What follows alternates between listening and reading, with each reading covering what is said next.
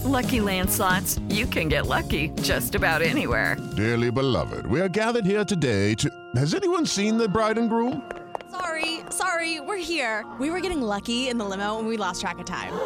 No, Lucky Land Casino, with cash prizes that add up quicker than a guest registry. In that case, I pronounce you lucky. Play for free at LuckyLandSlots.com. Daily bonuses are waiting. No purchase necessary. Void were prohibited by law. 18 plus. Terms and conditions apply. See website for details. Hey, are you a super fan of Taylor Swift, Jelly Roll, or Morgan Wallen? Are you that song nerd who likes to dive into every little lyric of every little song and figure out what everything means? Do you want to take that a bit further though? because I have a podcast called Songwriter Soup, and it dives into the journey of a songwriter and how those people help craft the soundtrack of your life. I'm Laura Veltz, and I'm bringing all of my friends together to discuss our funny little job writing for all of your favorite artists. Listen to Songwriter Soup wherever you get your podcasts.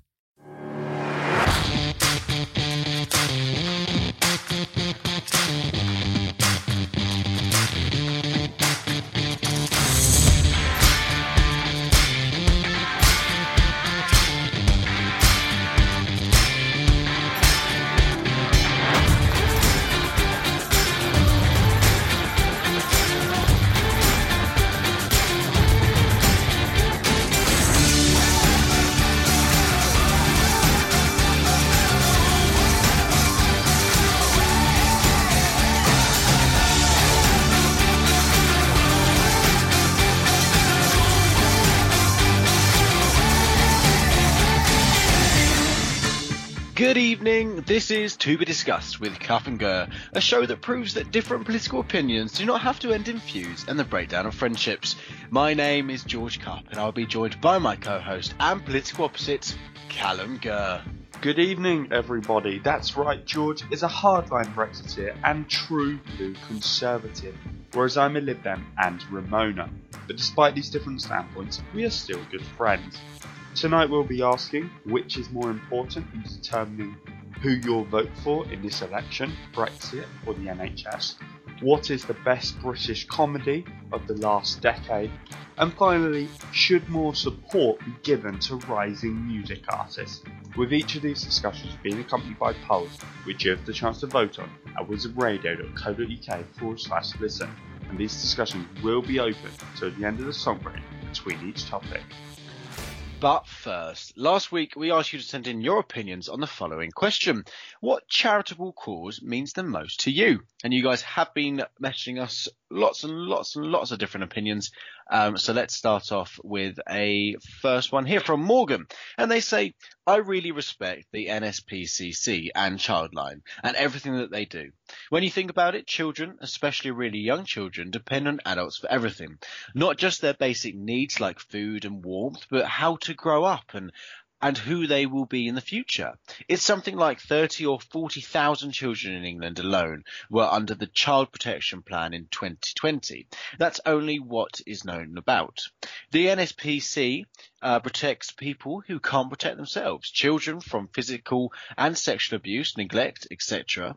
I know there are lots of charities which protect children, but the NSPCC is a major one that I have a lot of respect for. Well, Callum, you can't really argue against that. No, I mean, I think that will probably be a bit of a recurring theme. I mean, obviously, every kind of charity is um, a worthwhile cause in its own right.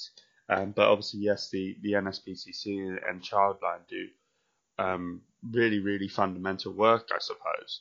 Um, and and I completely understand why um, Morgan's particularly um, picks those out because obviously, uh, as Morgan says, um, children are in an especially potentially vulnerable position or at least reliant position um, upon adults, um, and and so um, charities that work to to help children um, are obviously ones that are, are extremely extremely worthwhile. What do you think, George?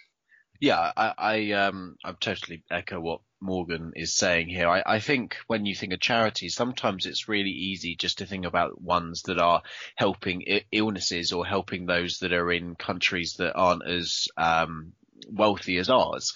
Um, and the charities like NSPCC and, and Childline are, are such a key um, sector of the charity industry because they help those that do are genuinely vulnerable in this country.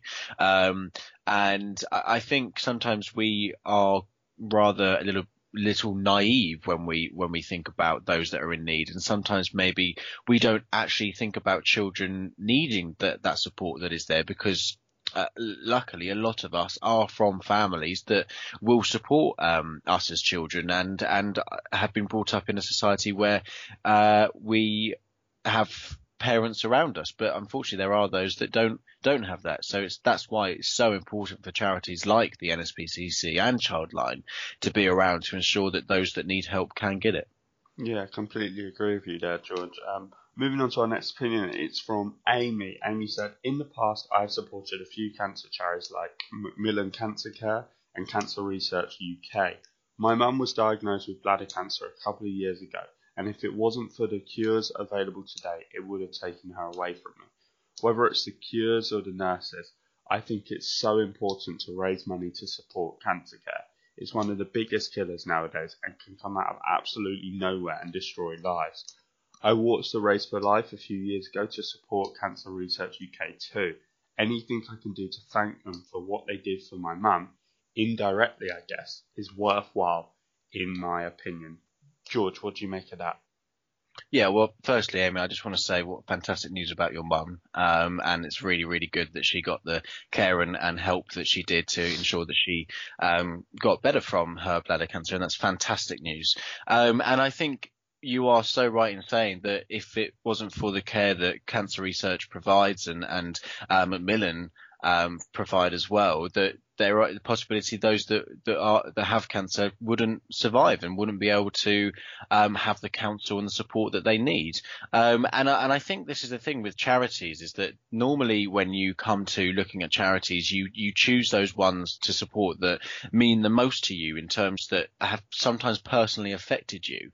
Um, and you are so right in saying that sometimes it's really hard to be able to actually give something back to that charity in a direct way by going up to those people and saying thank you. But the way you can do that indirectly is by helping raise money, by going on um, the walk, the run race for life, and, and raising money by doing all kinds of weird and wonderful things um, to to not just raise money but also raise awareness of the charity as well. And and I think that is so important. What what are your thoughts on that, Callum? Yeah, I mean, obviously, I, um, faced a, a, similar position, or I'm facing a similar position to what Amy um, has done with um, my my my mum has cancer as well. She has um, a, a strain of um, ovarian cancer, um, and and so I completely appreciate um, why, in particular, um, cancer charities or those looking to help in the fight against cancer or to support and care for those suffering with cancer, I, I completely understand why um, they would mean so much. Uh, and I, have as well, similarly, I didn't run the um, or walk the race for life, but I, I did run the um, uh, Man on the Run, which was up until they um, let men in the race for life last year it, it was kind of the male equivalent of that. So I think, um, as you say, George, you know, anything you can do, these kind of um, weird and wonderful ways you can do these things to help these charities is is um, absolutely um, amazing, really. Mm. Mm, no, absolutely. Um, our next um, our next topic, our next opinion comes in from Riley, um, and they say probably an animal charity because, like the RSPCC, I feel like animals are suffering because of the actions of us humans, and there's nothing they can do about it. Animals can't really help themselves. It makes me sad when I hear pets like cats and dogs are euthanized because no one can adopt them, and I feel like it's different for them because they don't have as much control over their instinctive choices like human beings. I just feel more sorry for animals than I do human beings. Yeah, it might sound a little cold, but that's how I feel because animals have no control over their situation like humans do. Well, Callum, what are your thoughts on that? Yeah, I think it's always an interesting one because there's a lot of people that, that feel that way that they they um, feel more sorry for animals than than what they do humans in, in many sense. And, and I can actually appreciate that as well because, um, as Riley says, um, animals have no control really over the circumstances that they find themselves in. Whereas sometimes I suppose there is an argument to be made that, that humans do. Um, or, although obviously in a lot of the um, charities we've already discussed, that's that's not necessarily the case. But I can certainly um, appreciate the sentiment um, that Riley's expressing um, and you know I, I, do I do feel like charities like you know the RSPCA um, and one uh, the RSPCB um, and, and, things like that. Um, I, I, do feel like they're very worthwhile causes, and they're certainly ones I've supported in the past. What, what do you make of that, George? Obviously, you're you're a bit of an animal lover. I am a massive animal lover, um, and and I think I, I, I would I love giving to animal charities and supporting animal charities if I can. Um, I on a monthly basis donate to um, I can't remember the name of it now, but it's a it's an animal charity where I sponsor a penguin, um, and to to help raise money for them, and and also I have I mean, sitting right next to me right now is my dog, who is a rescue dog. He came from the Dogs Trust, um, and I think that is uh, really important. And what Riley's saying is that there are so many animals out there, and that they don't actually have control of really and truly what they're doing because of the actions that humans take. I think, unfortunately, humans have taken advantage of animals, especially domestically. Um, and you know, some animals go through absolute disastrous situations where they are abused and, and everything like that. And you wouldn't even wish that on a human. Um, and yet animals are faced with that. And that's when you need the support and loving care of those those people that will open their arms up to to animals and, and give those animals a home and an actual loving family. Yeah, yeah, and just moving on to our final opinion, then it's from Tommy. Tommy said, "I don't think I have one cause in particular that means the most to me, because every charity plays such an important role. Who am I to say if a charity that helps someone enjoy their life is more important than a charity which assists disabled people?" Something that I do think is important though is the environment. So charities like Save the Amazon Rainforest and Greenpeace that protect the planet are really crucial. None of these other charities would even exist if there wasn't a planet for them to exist on. I think that's a, a really good point, George. What do you make of that? Yeah, I think I think Tommy's been able to uh, sum up our little uh, section here very very well.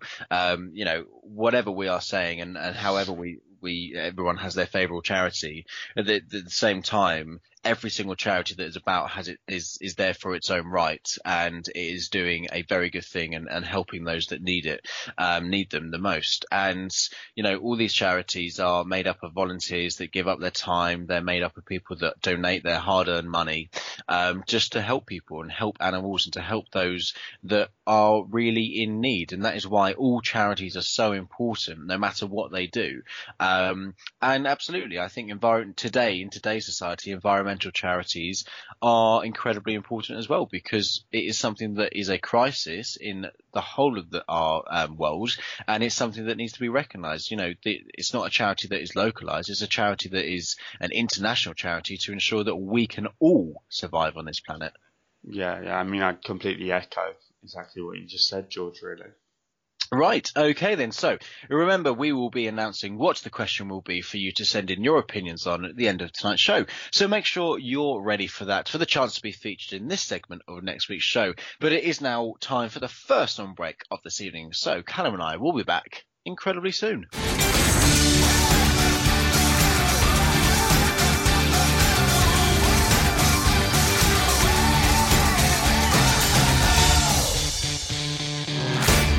Hello and welcome back to To Be Discussed. So time to move on to our second discussion of this evening. And we are asking which is more important in determining who you'll vote for in this election. So, uh, and the options being, of course, Brexit and the NHS. So common wisdom would suggest that this December's election is all about Brexit. It was called by Prime Minister Boris Johnson to very explicitly get Brexit done and there has been an electoral pact agreed which is being termed an a Remain alliance. However, pundits were suggesting the same about the last election in 2017. During that election, Labour managed to somewhat seize the narrative, turning the election from one focused purely on Brexit to one that asks fundamental questions about how we want our public services to be run, especially the NHS. This poses an interesting question when looking ahead to this year's election. What's more important in determining voting intention, Brexit or the NHS? George, what do you think? Well, I think this is a really interesting point. point, and obviously, whenever we have a, a general election, there are always key issues that try and come out, and there are always um, issues that every single party try and argue on to, to, to prove that they are the best people to, to be in that position to, to help out. So, um, I think even though in 2017 Labour did a very good job, I can't deny it, in um, helping show what they would stood for on a domestic platform with the NHS in um, uh, all different services and, and everything like that. And and I that absolutely helped them increase uh, the, the percentage in vote share in the last 2017 general election. Um, so, but I would say this time, as as in as uh, I would say the NHS is important, but because Brexit has gone on now for two years after 2017, um, I don't believe that the uh, effectiveness that, that the Labour Party saw about talking about domestic things is going to be as effective because um, I think people are so fed up with Brexit and so just want to get it done, whether that's remaining or leaving, that they're going to more be focused on who's going to deliver or get rid of Brexit than what's going to be done with the domestic agenda. Um, and I think essentially that is maybe where we might see Labour's downfall. I mean, we have seen recent polls come out where in their heartlands the Conservatives are now outpolling them in some of their areas. It's it's unbelievable. Um, and the Lib Dems in some areas are outpolling Labour. It's it's incredible. And I think Labour really need to look at what they're doing um, in terms of what they're standing on. So for me, I would say um, the most important thing which I will be voting on this time is to do with Brexit. What are your thoughts? Um, yeah, I, I tend to agree with you that I think Brexit does have more importance in this election. I can obviously see, obviously, you know how this how how National Health Service is run, how it's organised, how it's funded. These are all really important questions that should be asked in this election campaign. Um, but I just think that Brexit, as you say, George, it's been going on long enough, um, and we do need some kind of answer, really, from this election um, that is happening. Um, and and I think that it potentially can provide that this election that answer, um, which will be massively um, important. Um, but I did have one one quick question for you, George, actually, which was um, on, on the subject of the National Health Service. Uh, so the SNP have come out, I think it was uh, on Friday or certainly uh, in the past week, yeah. um, saying that they want to introduce, and it's one of their big kind of pledges of the election, they want to introduce what they're calling an NHS protection bill, um, which is essentially the idea, based on my understanding, um, is that the, the devolved governments of uh, Wales, Scotland, and Northern Ireland would be given a kind of veto um, over um, any kind of attempts to what they would term privatise the NHS or, or certainly reorganise the NHS any further. I mean, what do you make of that? Do you think there is a grounds for the devolved assemblies to have that kind of power? Um, well, the NHS has been there um, to, serve everyone um, in Britain, and it is something that is incredibly important. And I think that it is only right that, that those governments in Wales and Scotland want to have a say on the future of the NHS, and that is only fair, absolutely. Um, but at the same time, as you know, and I've said it many times here, I, I believe that the NHS does need to be reformed in a certain way. And that's not saying that I wish it to be privatised because I don't. I think if it's privatised, it will be ruined. Um, and there, I, and I feel like there are certain reforms that the SNP and, and Plaid Cymru or, or whoever the Welsh Labour government might vote against it, and it might, in my opinion, be for the better. However, saying that, I think that it is possibly a good route to go down because then in my mind, looking at a unionist perspective, it will allow them to have more of a say in what goes on. Um, and I think, yeah, do you know what? Let's let's give them that to ensure that they feel that they can have a say on the future of their NHS. Yeah, yeah. I, I, I actually, I'm really surprised to hear you say that. Um, but I, I think in many ways that is a, a logical argument. I mean, do you think that could lead to these devolved powers, which obviously, you know, in the case of, well, all of them really, they do represent uh, a significant minority um, of the population of, of, the entire United Kingdom. Do you think that it could hand a bit too much power uh, to to them to determine um, UK wide policy? I don't I don't believe so. And and at the same time, I, I think that with us leaving the European Union, it's potentially a, a, route that we have to go down and, and, have a look at to see what powers we can give to um, the devolved governments and, and, and to see what we can do. Because I think the way forward for us to carry on as a united country is to ensure that everyone has an equal say in what goes on. And yes, the main government is in London, but at the same time, the SNP, in their belief, if they've got a majority in the Scottish Parliament, they speak for the majority of Scotland. Um, so they should be able to implement certain powers that have a um, a, a development on the whole of the country. And I, don't have an issue with that. I, I, I'm, this is seriously with my unionist hat on. I believe it's the only way we can ensure that the union stays together. Okay, okay, very interesting. And just as a kind of final question, I suppose, um, more on the NHS as well.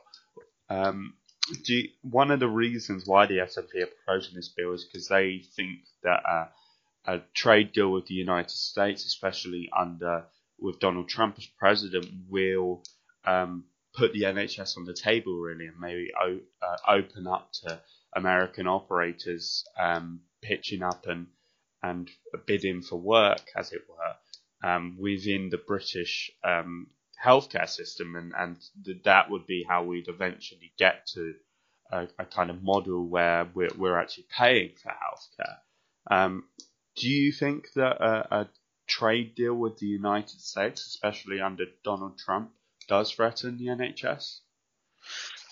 Um, I don't believe so. I, I honestly don't think that the Conservatives would be stupid enough to sell away our NHS and privatise it to um, American companies. I think only right now our, our, drugs that we deal with America is something like eight or ten percent of, of our whole NHS um, drugs income or, or, whatever the way, correct way to term it. Um, and I and I don't think that should go up at all. Um, and yes, look, we've we've got to have a platform to have a negotiation to, to trade on, but I don't think that the NHS will come into that, and I hope it doesn't. Um, and that's not a the Conservative Party that I believe in, and if the Conservatives got into power, I hope that's not the approach that they would take because I don't believe it's going to be beneficial for the whole country at all. Um, and I can understand why those provisions are being put into place, or or the SNP want those provisions to be put in place because I don't want it to be privatised, and maybe that's also why I'm speaking in favour for the SNP to be able to have these veto votes. Because if anything, it's the more kind of leftist point of view not to sell the NHS, and, and maybe that's more my cent- centralist um, opinions coming out there. But um, what what do you, I mean? The Lib Dems here, Callum, they are um, they're putting most of their election hopes on Brexit and remaining. Yeah. And if do you think if this was a the normal general election in 2022, I think it would have been or 2021, um, and we were sitting there, uh, Brexit was completed. Do you think that the, the the Lib Dems would be polling as high, and do you think that they would still be going after that revoke Article 50 or get back into the EU approach? um, in terms of do I think that there would be polling as high? No, uh, because I think that um, Brexit and the kind of situation backlog that we've faced because of Brexit has created these kind of new um, voting conditions, which I don't think will last. Um, could you repeat the second part of the question again? Sorry, George. Um, do you think that the the the uh, the way the Lib Dems would they still be sat, sitting there on a platform of let's revoke Article 50, or do you Um, think they would be more on the domestic agenda? Ooh, it's a very difficult one. Um, I think there is a, probably an appetite within um, the Lib Dems to, um, you know, go towards a, a, stance of. I mean, I mean, presumably, if we were having an election in 2022 or whenever it would be, maybe Brexit would have already happened, or at least the Article 50 period would have passed because we'd be on to the next stage of negotiations. Um, but I do think there might be an appetite within the Lib Dems to have a policy of rejoin the EU. Um, although I, I can't say that with any certainty really, and I'm not sure it's necessarily something I would be wholly supportive of as a policy. Uh, but I could see it being feasible that they'd stand on a platform of rejoin the EU, as it were. Okay. Um, and what do you think is going to come out on top in this poll, George? Brexit Uh, or the I- NHS? I'm going to say Brexit. Yeah, so I, I, I think I, I, I'm going to say Brexit. It will be well. close. Yeah, I think it'll be fairly close because obviously there's a lot of. I think people are more inclined to vote Labour. Are probably more inclined to say the, N- the NHS is more important. Yeah. Um, right then, we've reached time for our second song break of this evening. But remember to vote on this poll: which is more important in determining who you'll vote for in this election? And the options are Brexit or the NHS. You can do that at wizardradio.co.uk forward slash listen, and we'll be back very soon.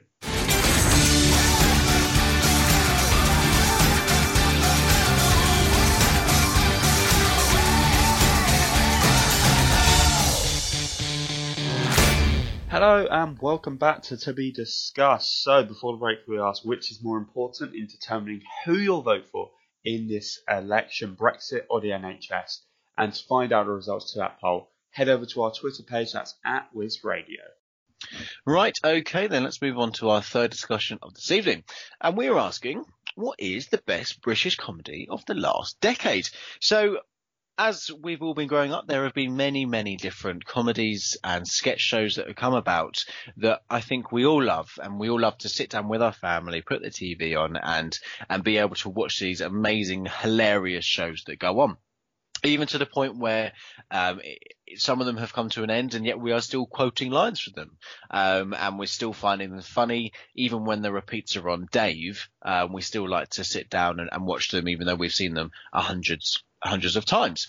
But even though there have been many British comedies, I think we've been able to narrow it down quite well to, to a few.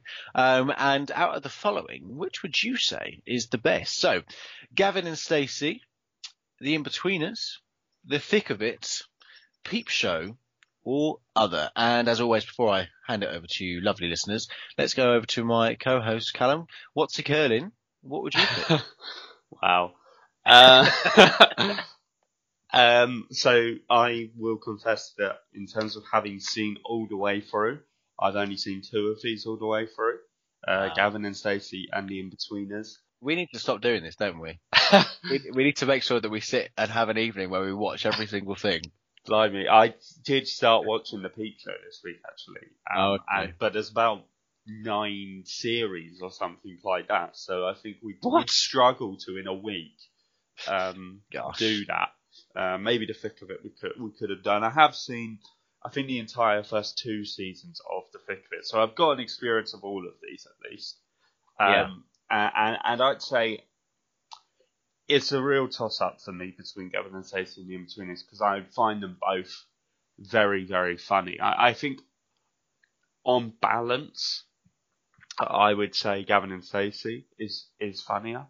Um, I, I just think that sometimes the the humour maybe is a is a little bit smarter, whereas in betweeners relies a, very much along a kind of teenager's sense of humour.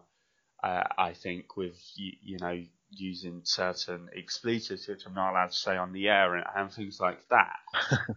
um, but that's not to downgrade the in-betweeners because I think that is um, a very, very a funny show.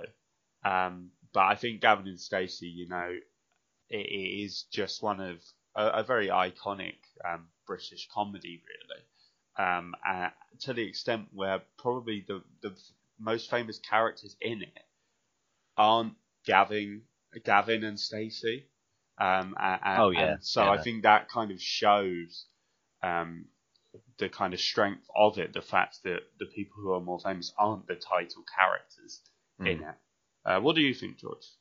Um, I mean, all all of these are are great, great British comedies, and I think that with there is such a difference between American comedies and British comedies because the British normally, traditionally, have quite a a different sense of humour. You know, it's not the kind of silly kind of sense of humour. It's sometimes quite a dry sense of humour and Yeah. quite witty. Um, and that, and I think these um, sitcoms, as they were, are really portray that that sense of humour so well, and, and it really makes you laugh about it, and to the point where you can still laugh about it after you've watched um, the shows. And as much as I do love all of them, um, and I mean the thick of it is is is fantastic. I do absolutely love the thick of it. The Inbetweeners I I excuse me, I never personally found the Inbetweeners as funny as a lot of people. Um, I kind of felt found it quite immature, um, but at the same time, I didn't didn't stop me watching it at all. But I absolutely will sit here and always bat for the Gavin and Stacey. I, I absolutely loved Gavin and Stacey. Um, I think it's one of the, the best shows created really one of the best sitcoms. And I, I think the it shows the amount of love when when it was announced that there's going to be a Christmas special um how how how many people reacted in a positive way that that was coming about. Um and I, and I think it's it's something that you know, even in our friendship group, we still sit there and quote certain things from Gavin and Stacey, and Yeah. and I, I find it very very strange when I if I talk to someone and, and I'm like, oh, um, oh, let's put Gavin and Stacey, and they're like, I've never watched that before, and I'm like, what? Um, and then I never speak to them again. So it's so I I think Gavin and Stacey like that is fantastic, and to me as well, I think one of the I know it's not in this decade, but uh, no, it is actually, um, is something like the Vicar Dibley as well. That kind of, it's very similar to Gavin and Stacey in terms of the comedy elements and, and the way they tell their jokes and everything. And I would say if I was allowed to have an option for other, I definitely would bring the Vicar Dibley into it because I think that's something that uh, didn't just make you fall in love with Geraldine Granger, the, the, uh, actress, sorry, the vicar, but also the whole cast as well. It was just a very, very well put together whole thing. What would uh, your other option be, Callum? I was just about to ask you that, George. Actually, uh, um, it's difficult. I must say, I, I'm terrible because I always end up watching the same comedies over and over. Um, but Oh, that's, I, why, I that's, that's why your jokes are so bad. charming. Um, but I, I do think that probably a lot of people would say that maybe something like Friday Night Dinner would deserve Oh to yeah, be in yeah, here. yeah, yeah, yeah, yeah. Um, it's something which I've watched and I don't see the fuss about it personally.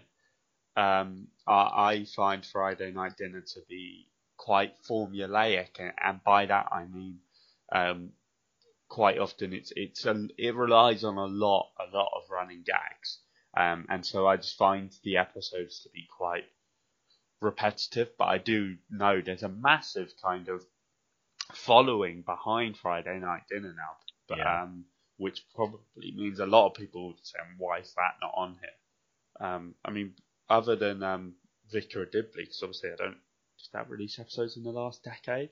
I Um, think it did. Only just. okay, but would you say something like Miranda should be on here as well? Because I know you're a big fan of Miranda. Oh yeah, of course. Good old Miranda. Yeah, I mean, but with the uh, Friday night dinner, I mean, I know our, one of our very good friends, Tom, would be if he if he ever listened to our radio show, um, he would be annoyed that, that Friday night dinner wasn't in here because he absolutely adores Friday night dinner.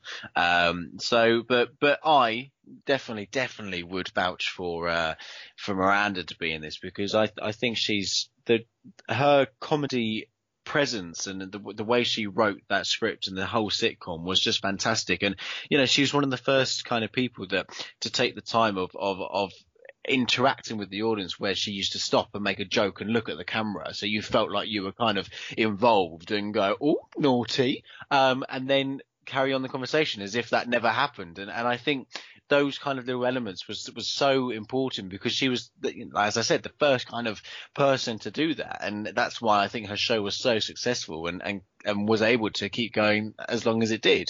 Um, and I would absolutely love to see see that come back.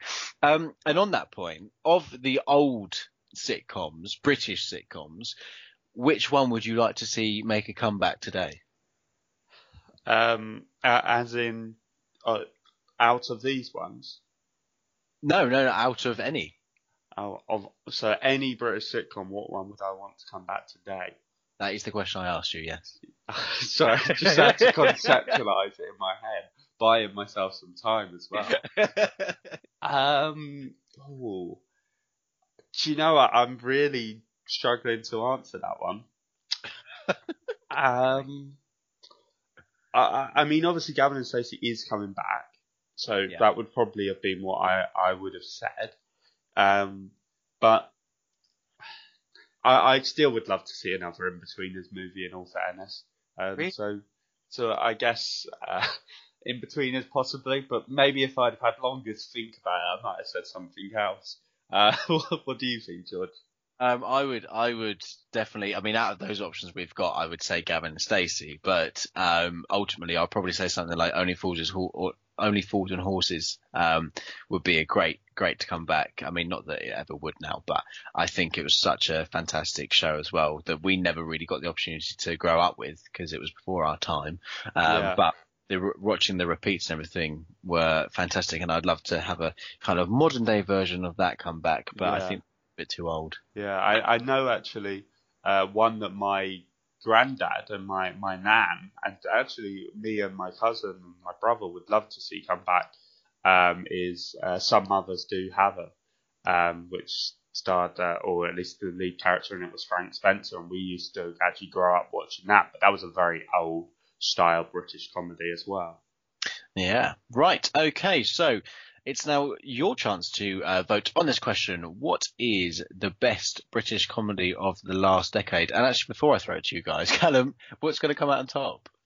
Oh, um, I think that Gavin and Stacey will come top, and then Peep Show, which we haven't really discussed particularly much. I think that might well come second because there's loads of people love the Peep Show. Yeah, uh, I, what do you think? I think probably the Inbetweeners will come first, um, and then possibly Peep Show. Okay.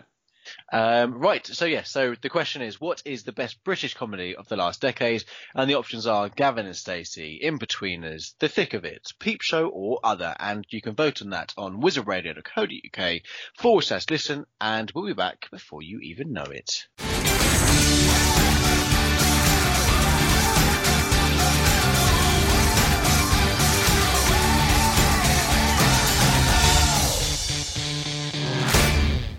Hello, what's occurring? Welcome back. Before the break, we I'm, I'm sorry, I I tried to do it. it didn't work. So before the break, we asked the question: What is the best British comedy of the last decade? And find out the results of that poll, please go to our Twitter page. That's at WizRadio. Can we forget that? Can we um just never talk about that again? that was awful. um, right then. So to move on to our fourth discussion of this evening, and we are asking the question: Should more support be given to rising music artists? So obviously, music artists are massively, massively important, and when they've made it, boy, have they made it! They make absolute millions and millions of pounds or dollars or whatever currency they uh, are performing in. Um, but before that, it can often be a very hard and grueling climb to the top, which poses the question should the government or some other body be looking to help support these future stars of tomorrow? George, what do you think? Do you think more sh- support should be given to rising music artists? Well, when they've made it, boy, have they made it. um, um, well, I, I, it's really interesting actually. So I during the summer, um, I did a couple of talks with um, NCS, a charity where um, they help young people and everything. I did a couple of talks to them, and I had one young guy come up to me, who was about 16, um, who was an aspiring um, rapper, and he lived in my local area, and, and he came up to me and said, "Look, I, I really want to help people that are in difficult situations, that are in possibly looking to go into gangs or knife crime or whatever, and I want them to give have a uh, an area where they can come and, and, produce music if they want to produce it. And he said, there's just nothing around for us to do that. There's nothing for us to be able to make an impact. And he said, you know, you can release everything on, on YouTube or online, but you it's one in a million if you if you even get noticed and and and that's so hard to do yeah. um you know you could be the best artist out there but if no one notices you then it's not going to happen um and you know i really really felt for this guy and i've had since then, I've had many meetings with him, um, with the leader of the council that, that I've been on and, and, and everything and so forth. And we are in the process of, of helping him and get a group set up. But what I'm trying to say from that is that there is definitely an outlet or, or a, a, cry for this industry to help those that are, are in need. And unfortunately, industries like like especially like rapping um, and kind of the more house music areas it's normally, and I don't mean to be stereotypical here, but it's normally those that are from a lesser background that are want to be involved in that kind of rap music. And with those are the people that we definitely need to help more to to give a platform to ensure that they can have a career in this because every single career choice you make, no matter what you go into, it's always going to be hard to get noticed. But I think when you have something like music and being an artist within the music industry, it is so hard to be able to step up on a platform and be noticed by everybody. You know, I know it seems incredibly fancy when people do get noticed, but I can tell you that they have they've either been noticed by knowing someone or they've been noticed by incredible hard work um, and being able to get to where they are. But it's taken them a very, very, very, very long time. Um, so I absolutely do agree that whether it's a local government level or a national government level, where we put um, the systems in place where there is possibly a degree in it, whether there is possibly um, a diploma in it at college, to make sure that people have that platform to be able to start a career in music, um, to to let people express themselves. But what are your thoughts, Callum? Yeah, I think um, the example of rap is a really good one actually, because there's still a kind of certain snobbery, I think, around rap, and a lot of people yeah. um, saying that you know it's it's not really music and, and, and so forth. And to that, I'd kind of say you try and rap because I sure as hell can't. Um, and so there there is a real talent there um, to to some of the best rappers. Um, but you know, yeah, on, on a more local level, um, I, I think more support should be given. Um, it's very difficult to know what support, but I think the example you've given there, George, of trying to, you know, actually get a place where these things can be recorded and, and things like that, I think that's a, you know, obviously um, a massive thing. And I think realistically, the best way of knowing what support should be given to rising music artists is to talk to rising music artists. Mm. Um, and it doesn't necessarily have to be um, young people as well. I don't think, I, you know, there, there can be rising music artists who have only maybe discovered it later in life or got the confidence later in life, um, who are who are older as well. Yeah. Um, yeah. So I, I think one of the key things is just to to talk to these people, um, and then we can find out what they actually need.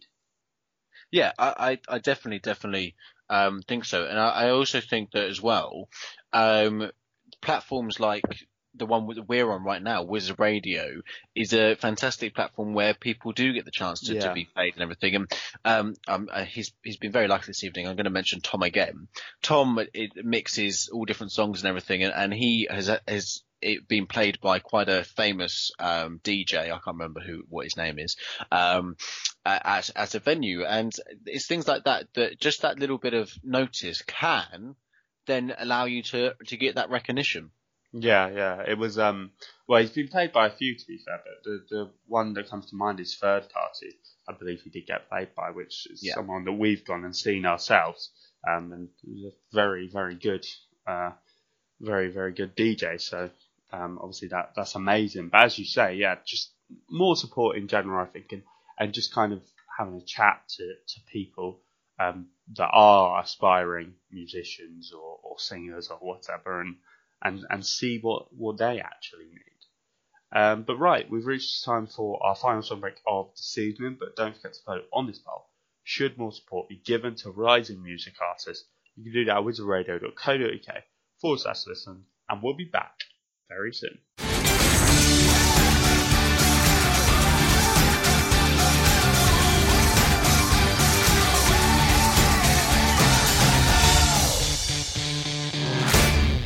Hello and welcome back. So before the break, we asked the question, should more support be given to rising music artists? And to find out the results to that poll, head over to our Twitter page, that's at Wiz Radio. Right then, we've reached the time to end this evening's show, but thanks very much for listening to To Be Discussed with Kup and Gurr. We hope you've enjoyed this episode. So, as mentioned earlier, for the first segment of next week's show, we'd like to hear your opinions on what is the best government you've seen in your lifetime? You can do that by sending us an email to station at wizardradio.co.uk or through Twitter, that's at wizradio. So remember that question is, what is the best government you've seen in your lifetime? And we'll be looking forward to hearing your opinions next week, but it is now time for Callum and I to be leaving. So as always, I have been the I can't do accents at all, George Lawrence Kup. And I've just been Callum Gurr. Thanks very much for listening, everyone. We'll be back next week for another episode of To Be Discussed. Goodbye, guys. Ciao for now.